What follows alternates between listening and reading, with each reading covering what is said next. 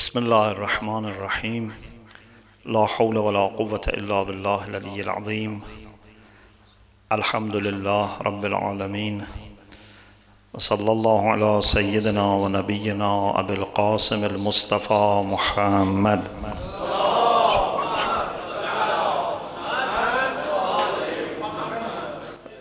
وآله الطيبين الطاهرين لا سيما بقية الله في الأرضين أجل الله تعالى فرجه الشريف وجعلنا من أعوانه وأنصاره.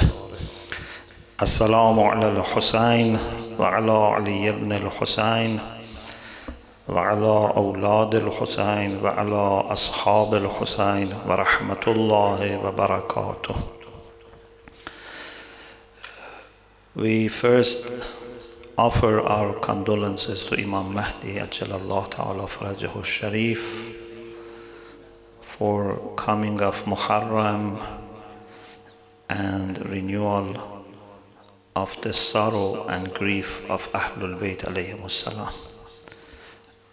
And we very humbly say to our Imam that we share with you your great pain and suffering. We also thank Allah subhanahu wa ta'ala that gave us this blessing to be able to witness another month of Muharram.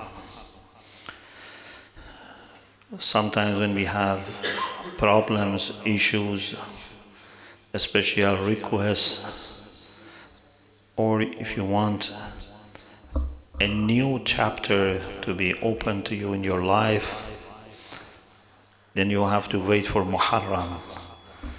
And it's a great blessing that we have these days and nights to polish our hearts, to ask Allah subhanahu wa ta'ala's guidance.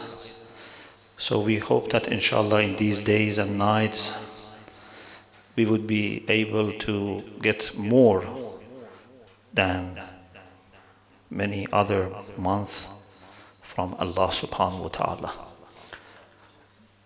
These majalis are great gates of rahmah, gates of maghfirah that Allah has opened to all of us and we are grateful. And we pray that inshallah our majlis and every majlis in every part of the world would be inshallah guided by Allah Himself and speakers, reciters, mourners, sponsors, volunteers, everyone inshallah get the best that anyone can get from this majalis inshallah. I've been thinking a lot about the topic for this Muharram, and I was thinking of something that would be very beneficial for us, something that we can learn, but also would be practical. We don't want just to learn some theory we want also to learn something that we as individuals and as community can benefit from. So i've been thinking a lot and asked many people to share with me their ideas their suggestions.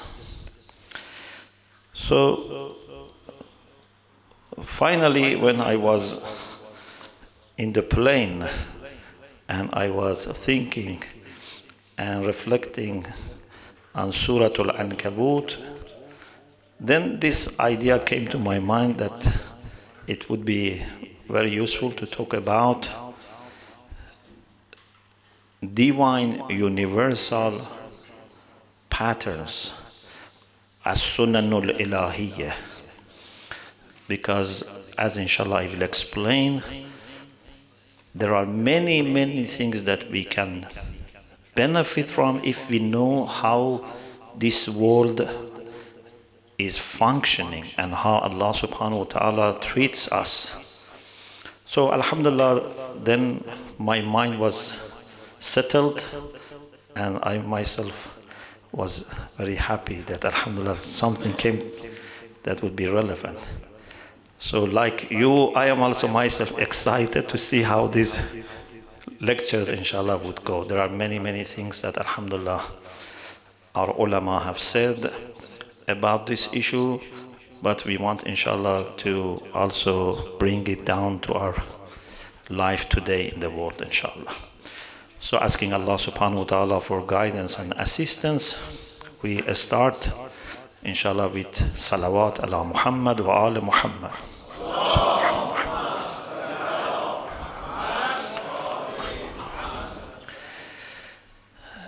Uh, normally, we use the term sunnah when we ref- refer to the conduct, to the practice of Prophet Muhammad sallallahu alaihi wasallam.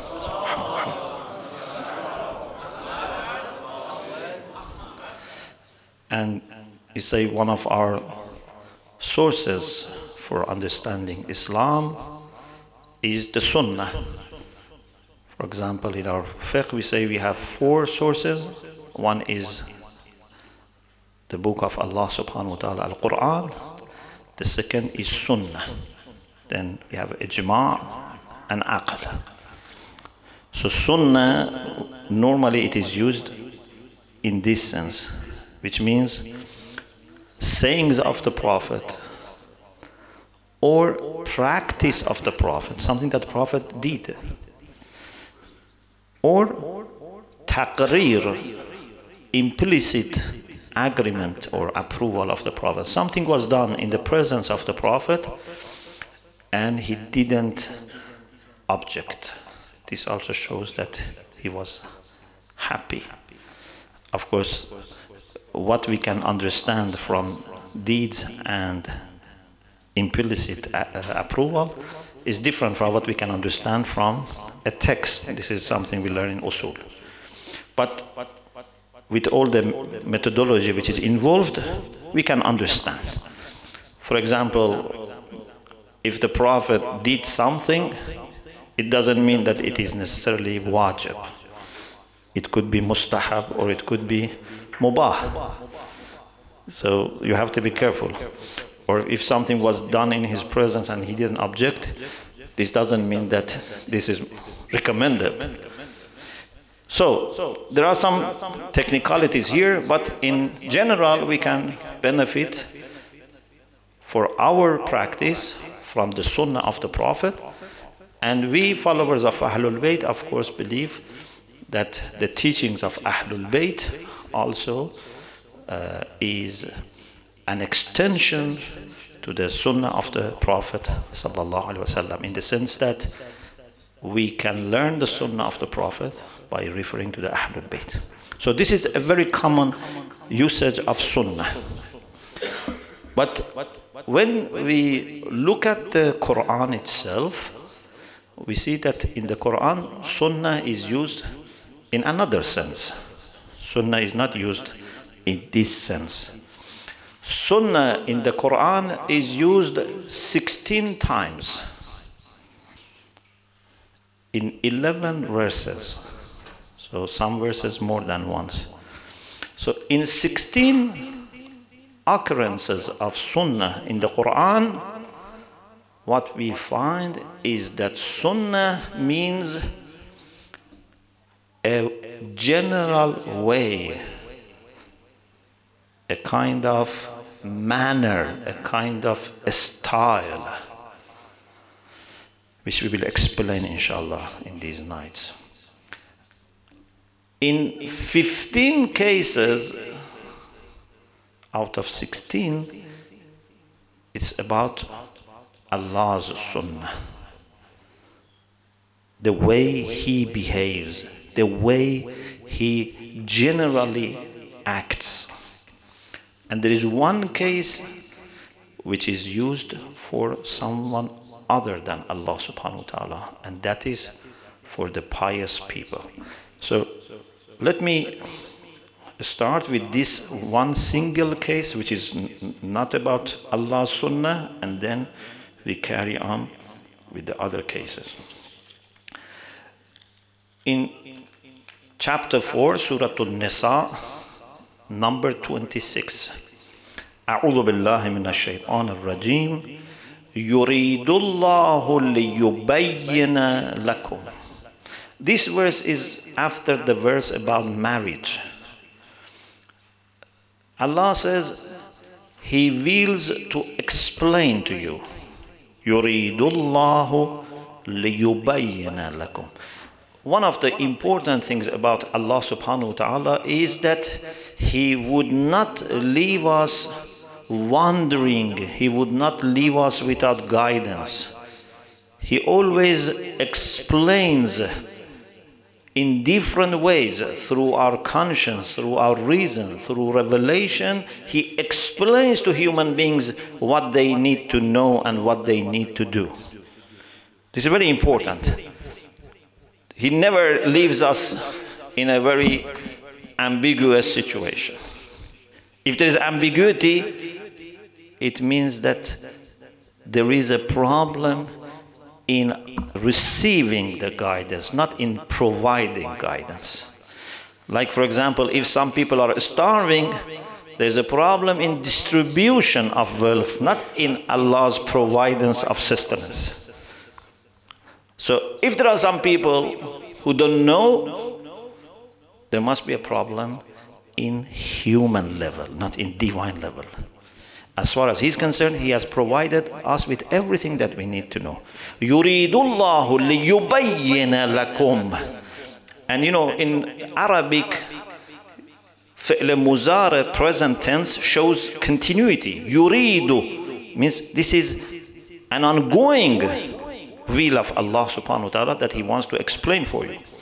وَيَهْدِيَكُمْ سُنَنَ الَّذِينَ min qablakum. Allah also wants to guide you towards the practices and the manners of the people who were living before you.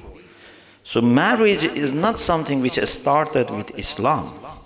Marriage is a sacred constitution that has been there and always moral, virtuous, committed people were committed also to marriage. So married life is not something which was started by Islam. Sunan al-ladina min qablikum. Allah wants to guide you also towards the manners of the people before you. وَيَتُوبَ عَلَيْكُمْ He also wants to return to you to accept your tawbah if you have done something before knowing, before Islam introduced to you what is a proper way of relation, then Allah is going to forgive. Or if someone doesn't know or anyway made mistakes, wants to return sincerely, Allah is there to accept. Wallahu alimun hakim. Allah is knowledgeable and wise. So here you have sunan alladhina min qablikum. Sunan is the plural for sunnah. So this is the only case in the Quran that sunnah is not sunnah of Allah. Is sunnah of people means the conduct, the common practice, the manners that previous generations of pious and God fearing people also used to have. This is the only case.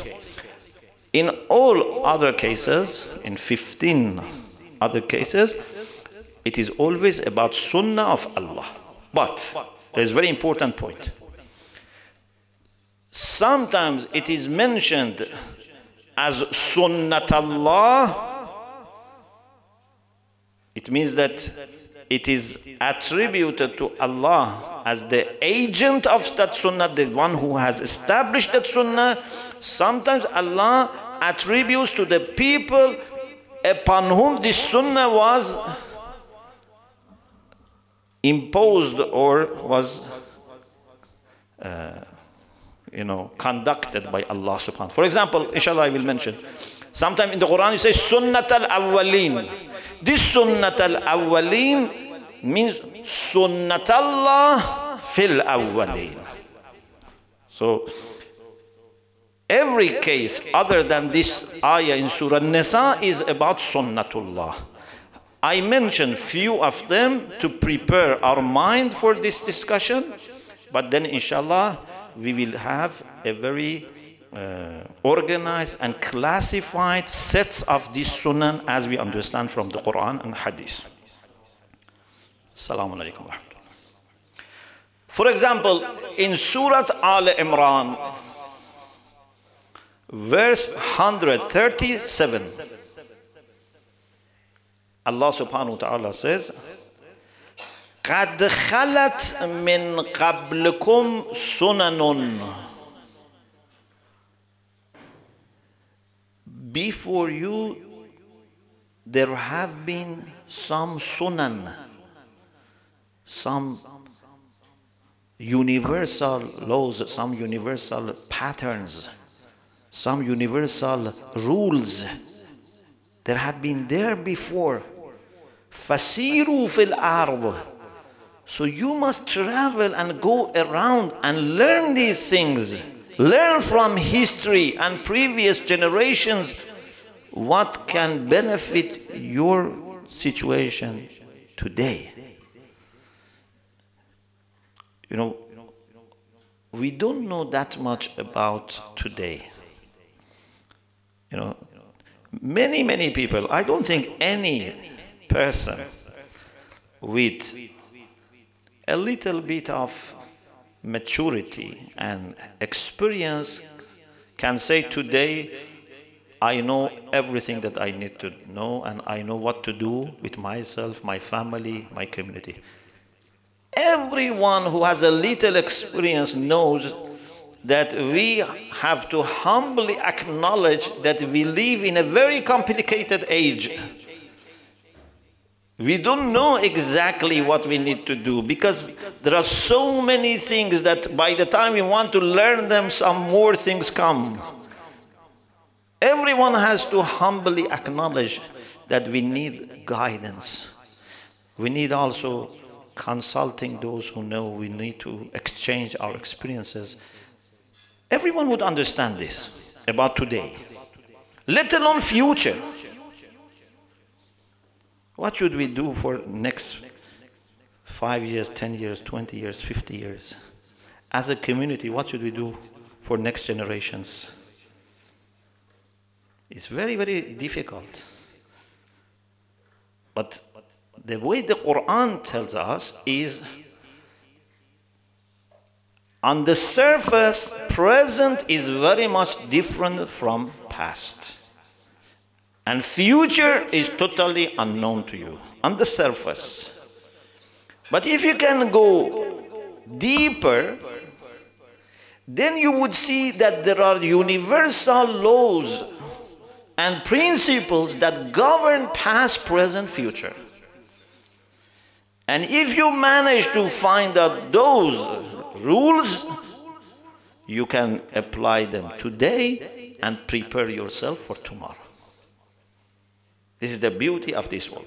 Like, for example, today there are cars which are very modern and new.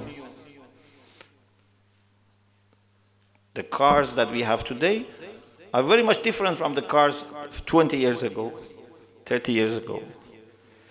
And we don't know what type of cars are going to come after 20 years, 30 years.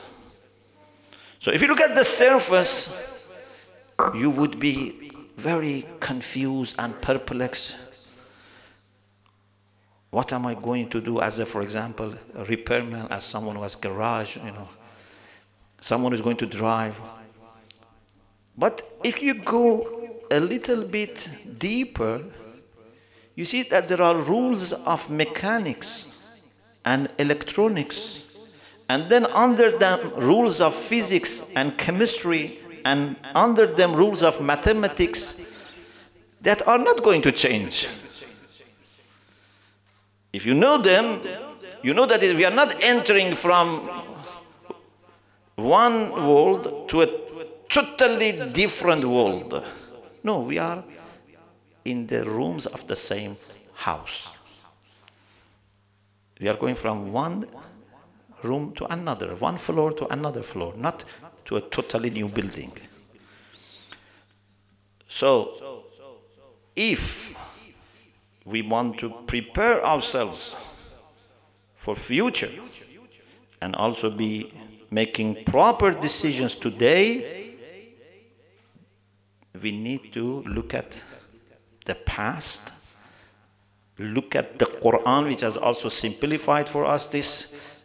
Instead of just leaving us to learn ourselves, Quran has highlighted these rules and then equip ourselves with these so that we act properly. Amirul salam, he says that I have so much looked at the history and lives of previous generation to the extent that as if I have become one of them. Why? Why history is so important? Because fr- from history you can learn things that would be general. Names, individuals, places may not repeat. Yeah? We don't need to go back, for example, to Iraq, year 61 after Hijrah. That is not going to repeat. But there are principles and rules there that are repeating every year. When we say kullu yawman ashura wa kullu ardhan karbala, this means that you have to go a little bit deeper. Don't be preoccupied with the surface, and then you would see this is happening everywhere and every time. So Allah subhanahu wa ta'ala says, قَدْ خَلَتْ مِنْ قَبْلِكُمْ سُنَنٌ There have been general patterns before you. فَسِيرُوا فِي الْأَرْضِ You must travel. We need to travel in space and in time. Yeah? So you have to travel today to different parts of the world or read about them, but also you have to go to the past. It's not just enough to know the contemporary world. You have to know about previous nations, previous civilizations, previous dynasties, kingdoms, all these.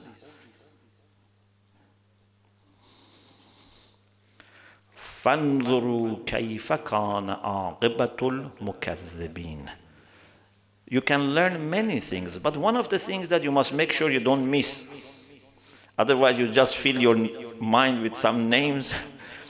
One of the things that you have to always find out is to find out what was the end of Mukaddabin, the people who rejected the truth. This is a very general pattern, and inshallah we will explain this. You cannot fight the truth. You cannot reject the truth. Maybe you can ignore the truth and suffer and lose, but still continue.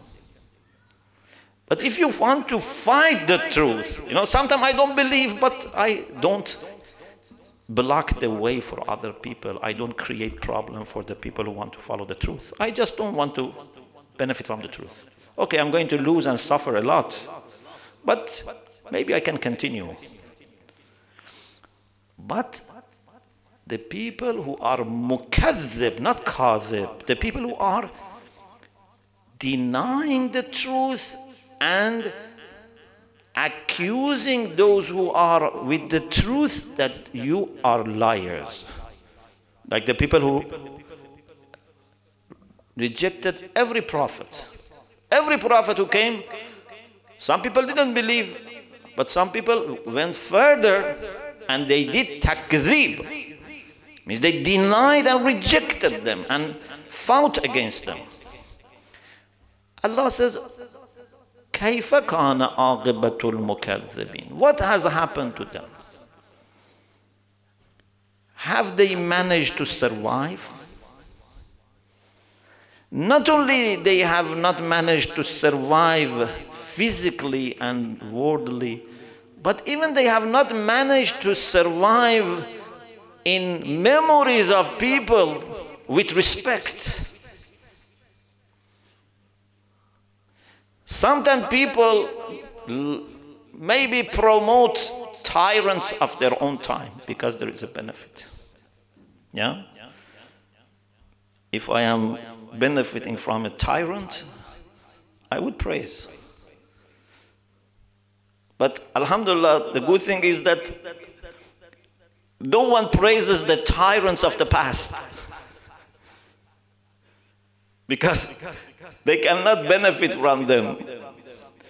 So in the time of Muawiyah, some people were flattering him, praising him. There were poets, there were, you know, speakers. But who is praising Muawiyah today? Not many. Only maybe people who are really confused. Or Hitler, or Namrud, or Saddam. Sooner or later, all the whales will go away. And people would not praise such people. So, look at Aqibatul Mukaththibin. This is one ayah. This is Surah Al Imran, verse 137. Another ayah is in Surah Kahf, verse 55. I am just choosing some samples because there are, as I said, 15 cases. We mentioned only three. So this is the second. وما منع الناس أن يؤمنوا إذ جاءهم الهدى ويستغفروا ربهم إلا أن تأتيهم سنة الأولين أو يأتيهم العذاب قبلا what stops people to believe when guidance comes to them? This is a very sad phenomenon. When guidance comes, and you know, in the Quranic terminology, when Allah says, Ja'ahumul Huda, means it was really something that every person with average or maybe even less than average understanding could see that this is true. It's not that they needed to be a philosopher or well educated to understand. It was always bayan, it was very clear. They could see miracles, they could see great personalities that no one could doubt their genuineness. Ja'ahumul huda. Guidance came to them, but they didn't accept. Why? The reason they didn't accept is because they didn't want to lose their false palace, their false kingdom, their false ideal world that they had built for themselves. They thought, if I believe in this man of God, I would lose my dunya. I would lose everything that I have worked hard to build over years. So they had made a pseudo ideal situation for themselves and they didn't want to lose it. But the reality is that this is not going to save them from the real harm. You know, if you imagine that you are well protected, but you are not really protected, a bullet comes. You think you are well protected, but the bullet would hit you. You think you are very safe in dunya, but Allah says azab can come. Either like the way that previous generations were destroyed or in akhirah.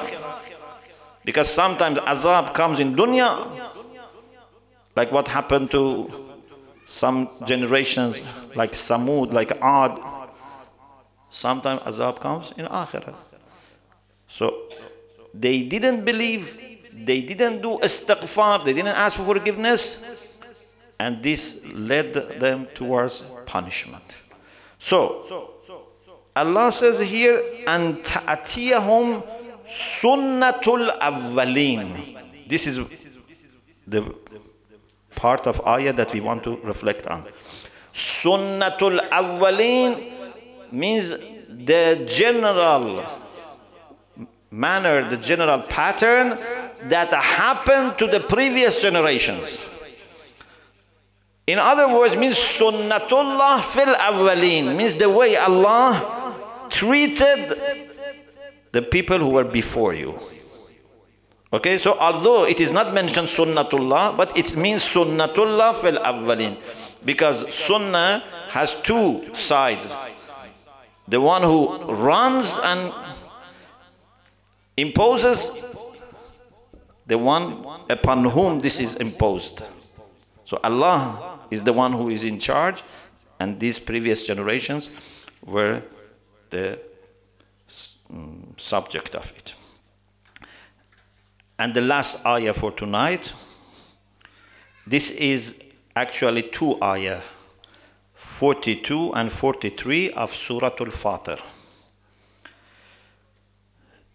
Allah subhanahu wa ta'ala says that the pagans used to say that if a prophet comes to us, we would believe in him and we would be better than any other nation.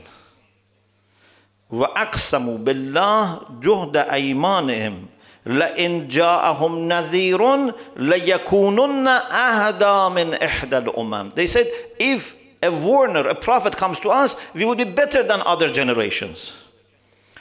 But فَلَمَّا جَاءَهُمْ نَذِيرٌ مَا زَادَهُمْ إِلَّا نُفُورًا Many times, you know, we claim something, but the reality is different. Many people, you know, said, if Imam Hussein comes, we would be the first, you know, people to support him. Or now we say, if Imam Mahdi comes, I will be the first person. But these are claims. They have to be tested. These people said, لَإِنْ جَاءَهُمْ نَذِيرٌ لَيَكُونُنَّ أَهْدَى مِنْ إِحْدَى الْأُمَمِ They said we would be more guided than other generations, other nations, other people. But when the Prophet came, then what did they do? Mazadahum illa nufura. It didn't increase them except running away, escaping. They didn't accept the truth. They didn't welcome the truth. Istikbaran fil ard wa makra They were arrogant. They wanted to have some high position in this world, and they found this to be against that. They thought a prophet would come and add to their worldly position. you know, they had everything. It was just better if they could have also a prophet who supports them and legitimizes whatever they had. because normally people want someone just to give them some legitimacy. And if someone, you know, says, no, you are doing wrong, they don't accept. Like, you know, the people who were waiting for Isa alayhi salam, Bani Israel, they thought when Isa alayhi salam comes, he would be their king and would just defeat their enemies. They didn't expect Isa comes and starts correcting them first. So these people also thought if a prophet comes, just would add to the power and money and wealth of Quraysh. But when Prophet Muhammad sallallahu wasallam came,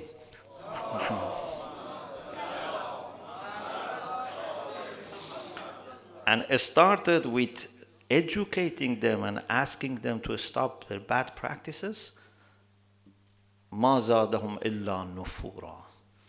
It just added to their hostility and they wanted to go away. But not going away in the sense that leaving the Prophet alone means going away from guidance and coming with misguidance to fight the Prophet. وَمَكْرَ السَّيِّ And they made plots against the guidance and the people of guidance. And then Quran mentions one general sunnah. Inshallah, we will talk about this in future. It's a very important sunnah. لا يحيق المكر السيء إلا بأهله. This is a general law.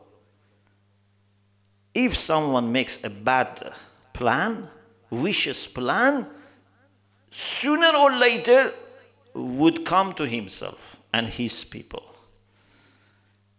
Maybe in the short term, there would be some success in the short term. But this world is made in the way that there can be no endurable success based on fake realities, based on vicious plans, based on lies. There is no endurable success in dunya. This world reacts. This is very important, inshallah, we'll explain. This world is not neutral. That you do mischief or you do you know, good things and the world just tolerates. No. The world is made in the way that gives you some chance, but if it is taken to a radical stage, it would combat you. The whole creation combats you. لا يهيق المكر السيء إلا بأهله. So vicious plans and plots would only come to the people who have made it. فهل ينظرون إلا سنة الأولين these pagans, are they expecting anything other than what happened to the previous generations to happen to them? If they knew history and had learned their lessons from history, they would not have done this. Unfortunately, every Pharaoh thinks he is more clever than previous Pharaohs. and say, there is a way that I can have different end if Pharaoh, Namrud, Yazid, they failed, I am more clever and I can, you know, succeed. But the reality is that no matter how talented you are, how much power you have, if you follow the pattern that Pharaoh followed, your end is the same. There's no way to run away from this. هل ينظرون إلا سنة الأولين فلن تجد لسنة الله تبديلا ولن تجد لسنة الله تحويلا You would never find that the laws that Allah subhanahu wa ta'ala has made this world would replace or would alter and change. There is a discussion among Mufassirin. What's the difference between tabdil and tahwil? Tabdil means to replace something with another thing. Okay? For example, if you cannot make wuzu for salat, you make tayammum. Okay? This is tabdil, means tabdilul wudu with tayammum, to replace wudu with tayammum. Or for example, in the Quran we have yubaddilullahu sayyi'atihim bil hasanat. People who are forgiven by Allah subhanahu wa ta'ala, there is a possibility that if their regret is a lot, Allah may transform their bad deeds to good deeds. This is tabdil. Okay? So, لن تجد لسنة الله تبديلا means these laws are not going to be replaced with other laws. But tahwil means change, not replacing, but changing. For example, you make wuzu in normal cases with washing your hand, face, all, but then we have wuzu jabira. If part of your hand, for example, is injured and you cannot wash it, then you put a clothes and wash on top of it. Details, of course, are to be learned from Risala. So this is a kind of change. It's not replacing wuzu with tayammum, but means a change in the way you normally do your wuzu. This is tahwil, means change of the situation. These laws of Allah subhanahu wa ta'ala, that like the one that Allah subhanahu wa ta'ala says, لا يحيق المكر السيء إلا بأهله. Or Allah says, إن الباطل كان زهوقا. Falsehood has to go. Or Allah says, Alladina jahadu fina lanahdiyannahum subulana. Those who struggle on a way, we certainly show them a path. These are the laws that are not going to change.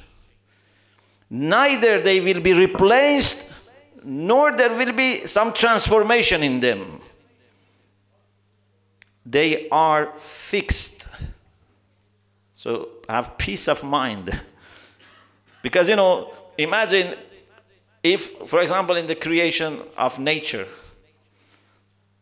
if the laws were loose, we were not able to predict anything. Why we can predict eclipse? Why we can, for example, say that if we make, a, for example, train, a car, a ship, a missile, whatever, a, a, a spaceship, with these rules, it's going to work because there is a stability, there is conformity in the nature. Gravity works always the same. Yes, there are some details that if you learn them, with those details, they will be universal. Inshallah, I will explain there in future. That sometimes one sunnah can override another sunnah, not in the sense that it changes the other sunnah. It means that that sunnah had a condition. And if that condition is missing, that it's not happening. Inshallah, we'll explain this. So, these sunnah, if you learn them, they are going to be universal and they are going to be fixed. Neither they will be replaced with something, nor they would be transformed so 100% you can trust them. And inshallah, we want to learn these sunan in these days and nights. And also, we will see how Imam Hussein alayhi salam made his movement with consideration of these sunan. If he didn't know these sunan, he would not be making the same decision that he made. But he knew these sunan, and based on them, he behaved in the way that success was guaranteed. We not just need to learn these sunan, inshallah, and follow them and apply them. Second of Muharram, and tonight is the night of the second is when Ahlul Bayt alayhi reached Karbala. According to history, it seems that they arrived in Karbala on the 2nd of Muharram. Karbala was not very well-known place in the world at that time. The local people knew Karbala but it's not that people who lived in Medina or Mecca knew Karbala. They knew major cities in Iraq, but they didn't know Karbala. Local people knew Karbala. But the people who had knowledge from Allah subhanahu wa ta'ala, prophets, and Amirul Mu'mineen alayhi salam, before Imam Hussein entered Karbala, they knew about such a land. There are many hadiths about, for example, previous prophets. There, is, there are hadiths about Amirul Mu'mineen. I only mention one hadith that Imam Baqir alayhi salam says, and this is in Biharul Anwar. He says, when Amirul Mu'mineen alayhi salam was passing Karbala, Maybe it was the same time that in some hadiths was when he was going for Siffin or coming back, maybe another time, maybe more than once. So when Imam Ali alayhi salam was passing Karbala, فَلَمَّا مَرَّ بِهَا تَرَقَرَقَتْ عَيْنَاهُ لِلْبُكَى Then he, his eyes were full of tears, and he was going to cry. And he said, Hada munahu rekabhim. This is where they are going to come down from their camels and be stationed here. Hada mulqa rihalihim. This is where they are going to set up their tenets and put their belongings. وها هنا تحراق دماؤهم. And this is where their blood is going to be shed. So Amirul Mu'mineen, many decades before that, is aware and knows the details and is already crying. So Imam Hussein was not only cried for after his martyrdom, even before he was martyred, uh, he was cried for. توبى لك من تربة عليك تحراق دماء الأحب it is a very interesting sentence. Then Amir al-Mu'minin talks to the soil of Karbala and says, you are the soil in which the love of Ahibba, the lovers of Allah, and those who are loved by Allah, their blood will be shed here. You know, when someone is killed, Normally, you don't like the place that that person was killed. You hate that place. And you hate that land that he was killed. Yeah? You don't want to go there. But we don't look at martyrdom in this way. We look at martyrdom as a great achievement. And therefore, the place in which some beloved servants of Allah become martyrs for us is a place of achievement and success. So we look at it as a very blessed place. It's totally different mindset. If they were just, you know, some people who were killed and we were just looking at the negative side, we wouldn't have disrespect for that place. But we think that this place is so blessed that Allah subhanahu wa ta'ala meets his beloved servants in this place. This is the meeting point of Allah subhanahu wa ta'ala and his beloved servants. This is mashhadu awliya Allah. This is where they were witnessing the presence of Allah and then they gave their life and they became witness for all of us. There is a Farsi poem, I end with this, tries to explain the condition of Karbala when Ahlul Bayt arrived in Karbala. باغبان باغ خون با لاله و یاس آمده The gardener has come. Karbala is a garden, but gardener was away. So now the gardener is coming to make this place the real garden, but he has to bring flowers also with himself. Because these flowers cannot grow in Karbala. These are flowers grown in Medina by the Prophet. And he's bringing these flowers to this land. کربلا آغوش خود بکشا که عباس آمده او کربلا open your hand to embrace حضرت عباس از جوانان بر فلک فریاد وا ویلا رسد خیر مقدم بوی عطر لاله لیلا رسد Karbala say welcome to the flower of Layla to Ali Akbar. and all the youths who have come to you. قنچه لبخند زن بر روی دست مادر است There are flowers, but there is a blossom.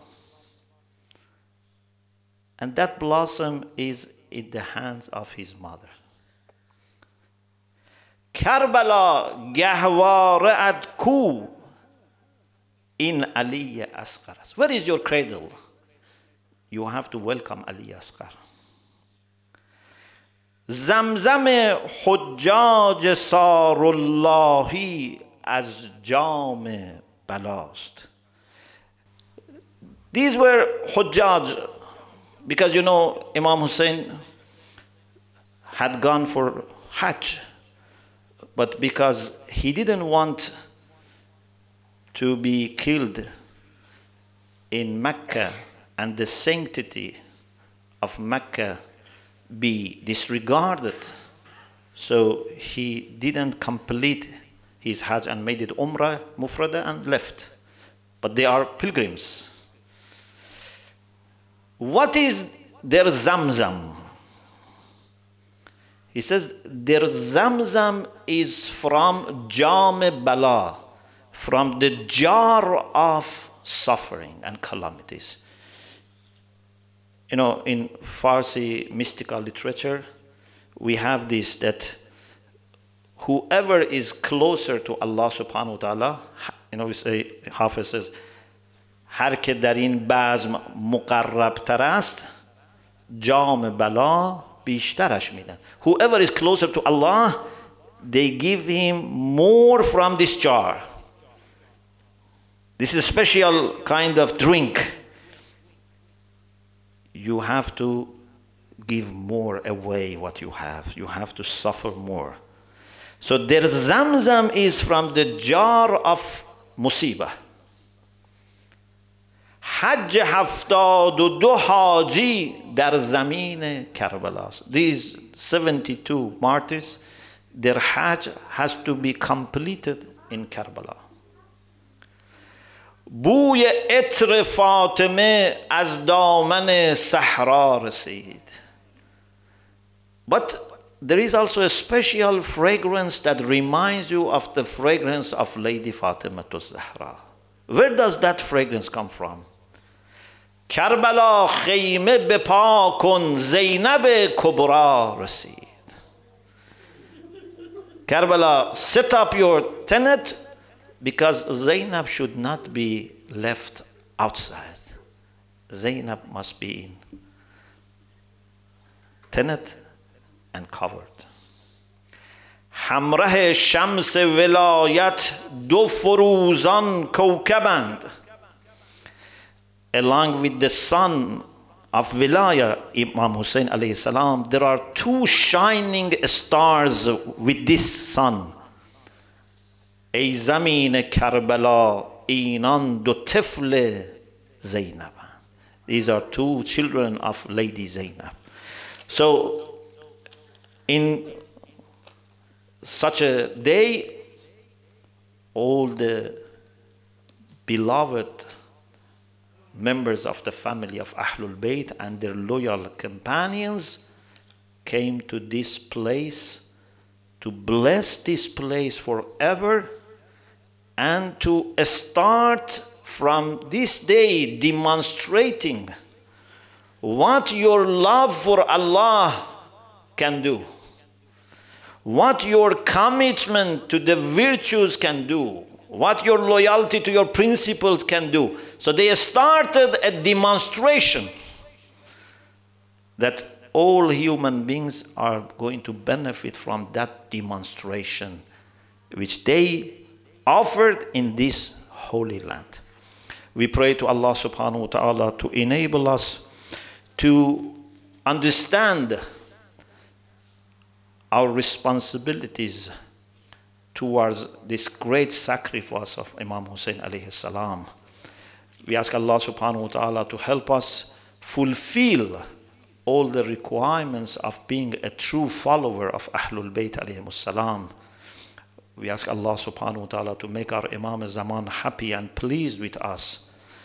We ask Allah subhanahu wa ta'ala to give shifa to all people who are ill, especially to the illnesses that we may have in our body or mind or heart.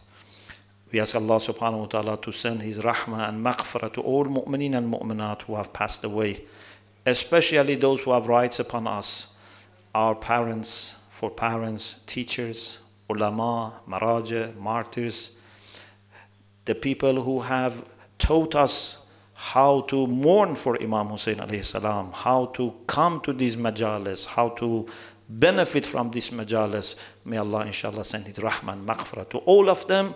And may Allah bless every person who is offering some help, some service for these majalis this year and in future, inshallah.